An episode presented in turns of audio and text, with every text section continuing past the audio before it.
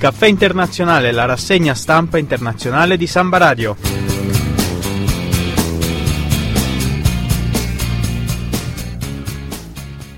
Benvenuti cari radioascoltatori di Samba Radio alla prima puntata del Caffè Internazionale, la rassegna stampa internazionale che raccoglie il meglio delle notizie della settimana.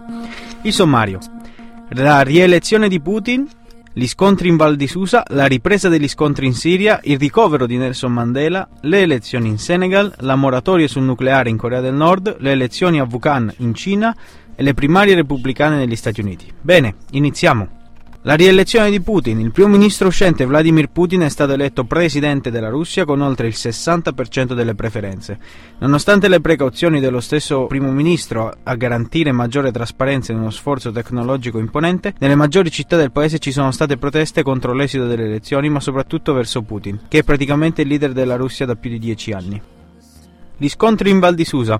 È stata una settimana molto nervosa in Val di Susa. Lunedì 27 febbraio un manifestante di nome Luca Abbà è salito su un traliccio dell'alta tensione per poi rimanere folgorato ed è caduto da un'altezza di 10 metri. È stato quindi portato all'ospedale CTO a Torino, dove è rimasto in coma fino a venerdì 2, quando è stato dichiarato fuori pericolo. La Serbia e l'Europa. La Repubblica Serba è un ufficiale candidato ad entrare in Europa insieme alla Croazia e al Kosovo. La comunicazione è avvenuta giovedì 1 marzo. Sicuramente la cattura di Ratko Mladić, avvenuta il 26 maggio del 2011, ha favorito il processo, oltre ai progressi che il paese sta dimostrando negli ultimi anni. Questo era per quanto riguardava l'Europa. Adesso ci spostiamo in Medio Oriente, dove parleremo appunto della situazione siriana. La Siria ormai è al collasso. Il tentativo di tornare alla normalità segnalato dal referendum costituzionale del 27 febbraio è fallito. La dichiarazione del segretario Ban Ki-moon è stata quella di un risultato poco credibile e quindi gli scontri sono ripresi fino a domenica 4, quando praticamente sono ricominciati i cannoneggiamenti governativi su Homs, la città principale dell'opposizione ribelle armata. La situazione, che ormai si protrae da un anno, non sembra migliorare. Si spera comunque nella mediazione di attori come la Cina e l'Unione Europea. L'Unione Europea che ultimamente ha varato nuove sanzioni verso il governo di Damasco, che comunque si rivelano aventi poco effetto sul paese, che ormai versa da un anno in situazione economica tragica. Segnaliamo l'articolo di John Lee Anderson per il New Yorker, ripubblicato in italiano sull'Internazionale di questa settimana. Questo era quanto riguardava le notizie del Medio Oriente. Adesso ci spostiamo in Africa, dove si parlerà della situazione somala, del ricovero di Nelson Mandela e delle elezioni in Senegal. La Somalia da anni è uno stato senza guida e governo, costantemente in bilico tra i giochi di potere dei clan locali, le fazioni armate, i terroristi islamici e i pirati. Ad agosto scadrà la missione dell'Unione Africana supportata dall'ONU, ma si prevede che le operazioni verranno rinforzate e non indebolite, perché il paese sta crescendo economicamente e si spera che lo faccia anche a livello politico. Il ricovero di Nelson Mandela. L'ex presidente sudafricano Nelson Mandela, 93 anni, il 25 febbraio è stato ricoverato per problemi addominali e poi dimesso il giorno dopo. Non è la prima volta che l'ex leader sudafricano viene ricoverato. Questa volta ha subito una celioscopia che ha smentito una situazione precaria di salute. Chiudiamo con le elezioni in Senegal. Il 26 febbraio c'è stato il primo turno delle elezioni presidenziali. I due sfidanti, Wade, 85 anni, e Sal, 50, si scontreranno di nuovo al ballottaggio il 18 marzo. Al momento il presidente uscente Wade è in vantaggio su Sol. E adesso, cari radioascoltatori, ci fermiamo un momento, mandiamo una canzone e poi ritorniamo con le notizie dall'Asia, dall'Australia, dagli Stati Uniti e dal Sud America.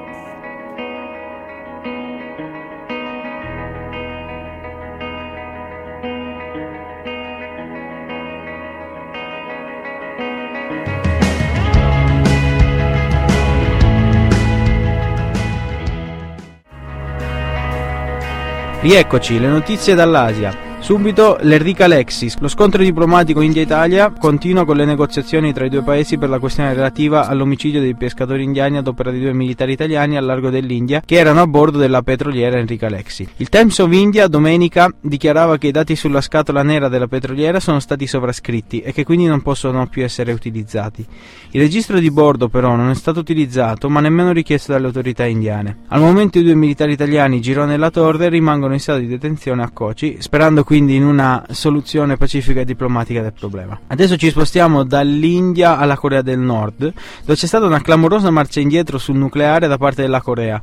Il regime di Pyongyang, che spesso ha testato missili nucleari, ha deciso di sospendere l'arricchimento dell'uranio nella centrale di Yongbyon e di presentare una moratoria sui test missilistici in cambio di 240.000 tonnellate di derrate alimentari. Il paese da anni è soggetto all'embargo e ha una situazione economica molto pesante. L'accordo accordo quindi nasce dalle negoziazioni a 6 tra le due Coree, la Cina, il Giappone e gli Stati Uniti, e sicuramente è un segnale per cui la Corea del Nord forse sta decidendo di abbandonare il nucleare per rimettersi nel concerto delle nazioni asiatiche e non solo. Adesso ci spostiamo in Cina, in cui c'è da segnalare l'aumento della spesa nel bilancio nazionale per quanto riguarda il budget militare. Infatti quest'anno si raggiungeranno i 100 miliardi di dollari, un aumento dell'11% rispetto al 2011. Questi fondi sono stati utilizzati per l'acquisto di una portaerei, di un bombardiere invisibile e alcuni missili. A livello del prodotto interno lordo comunque questa cifra è molto inferiore rispetto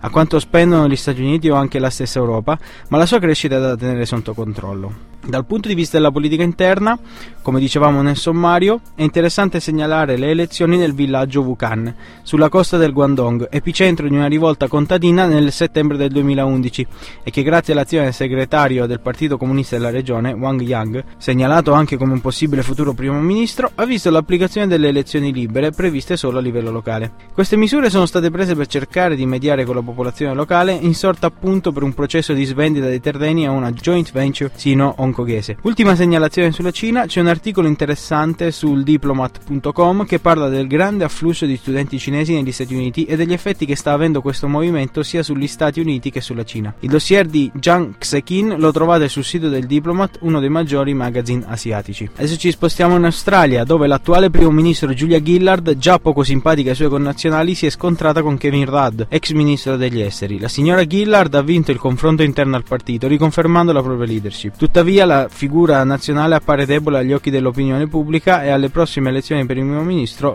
sarà necessario un miracolo per lei. Chiudiamo la sezione asiatica con l'anniversario dello tsunami in Giappone. Entriamo infatti nella settimana dell'anniversario del sisma e conseguente tsunami che colpì il Giappone l'11 marzo del 2011.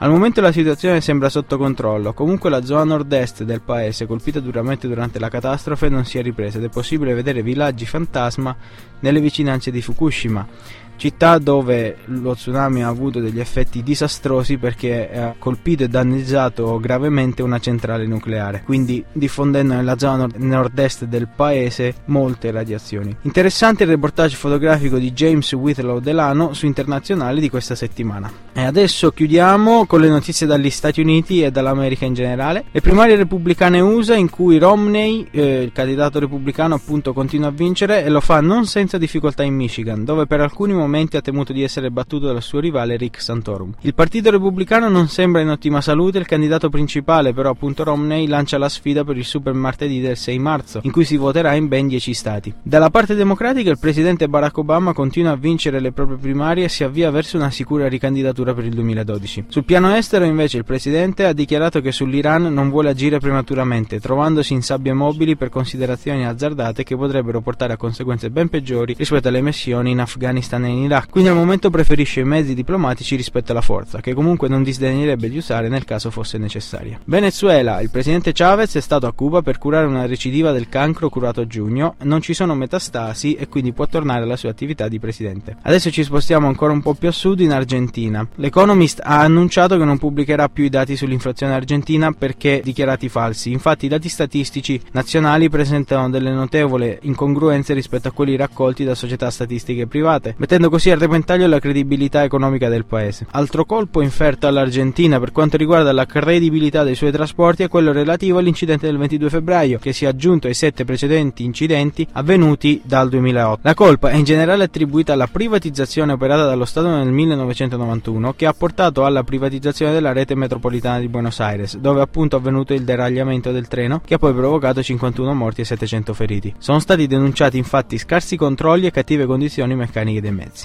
Bene, questa era l'ultima notizia. Il Caffè Internazionale di oggi, la prima puntata, si chiude qui. Andranno in onda le repliche il giovedì dalle 14 alle 14.30, quindi allo stesso orario di oggi, e il sabato dalle 18 alle 18.30. Comunque già da mercoledì potrete trovare il podcast sul sito di Samba Radio. Ci vediamo martedì prossimo. Ciao!